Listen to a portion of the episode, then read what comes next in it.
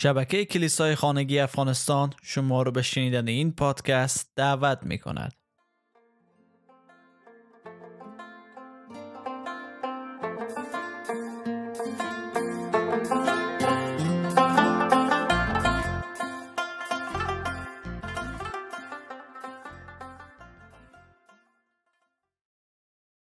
کتاب پنجاه دلیل برای که چرا عیسی به دنیا آمد تا بمیره از سر جان پایپر امروز از فصل پنج با هم ادامه بدیم و عنوان این فصل هست برای نشان دادن اوج محبت و فیض خدا به گناهکاران.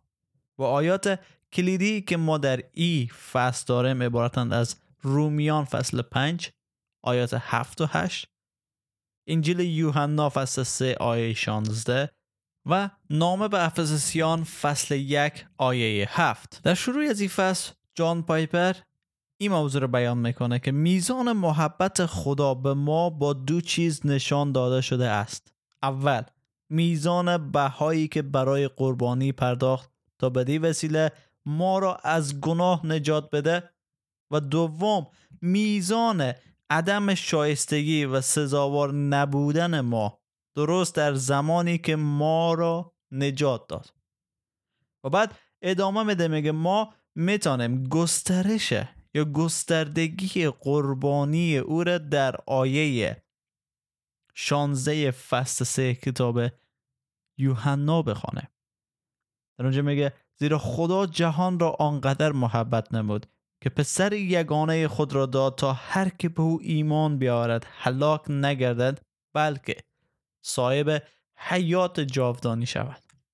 و بزرگی و گستردگی عین موضوع ما در اسم عیسی مسیح می‌بینیم. مسیح یا کریستوس یا کرایست از کلمه یونانی برداشته شده که به معنای کریستوس است و مسح شده و مسیح ها هست. و مفهوم اسم همراه با مقام و بزرگی مشایخ و مسیحا بنا میشه که قرار است پادشاه اسرائیل باشه و امپراتوری روم را نابود بسازه و امنیت از دست رفته اسرائیل دوباره به اونا باز بگردانه و به این دلیل خدا شخص را فرستاد تا گناهکاران را نجات بخشه و او شخص تنها فرزند خودش بود پادشاه مسح شده اسرائیل. یا بهتر بگیم پادشاه کل جهان طوری که در اشعیا فصل 9 آیات 6 تا 7 می‌خوانه برای ما فرزند زایده پسری به ما داده شده است و او بر ما سلطنت خواهد کرد. اسم او مشاور عجیب خدای قدیر پدر سرمدی و شاه ساده صلح و سلامتی است. قدرت شاهانش روزافزون و مملکتش همیشه در صلح خواهد بود. او مثل خاندانش داوود سلطنت می کند و قدرتش از حال تا ابد بر نیکی و عدالت متکی خواهد بود. خدای متعال با اشتیاق این کار را به کمال خواهد رسانید.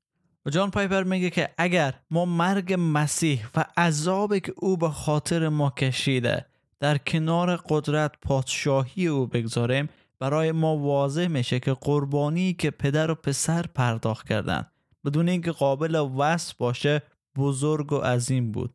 حتی لای تناهی و نامحدود.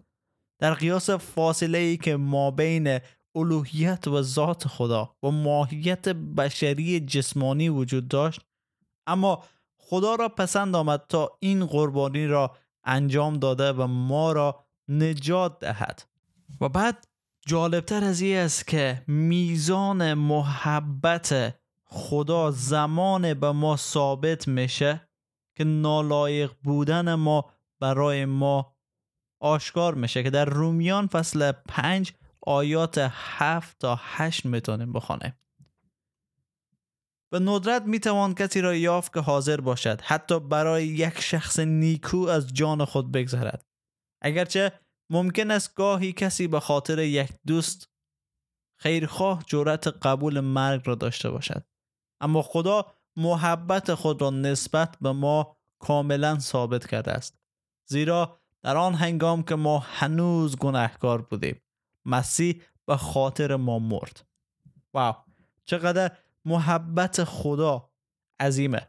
ولی جان پایپر این موضوع رو هم خوب درک کرده که شاید بعضی ها بگن خدا به خاطر لیاقتی که ما داشتیم به خاطر ما مرد. چرا؟ خدا به خاطر یک قرباغه و یا حیوان نمرد. ولی جالبه پاسخی که او برای ما میده. در پاسخ خود میگه که خدا به خاطر انسان مرد نه به خاطر از که انسان لیاقت از رو داشت بلکه به خاطر که انسان بر علیه خدا گناه کرد. حیوان بر علیه خدا گناه نکرد.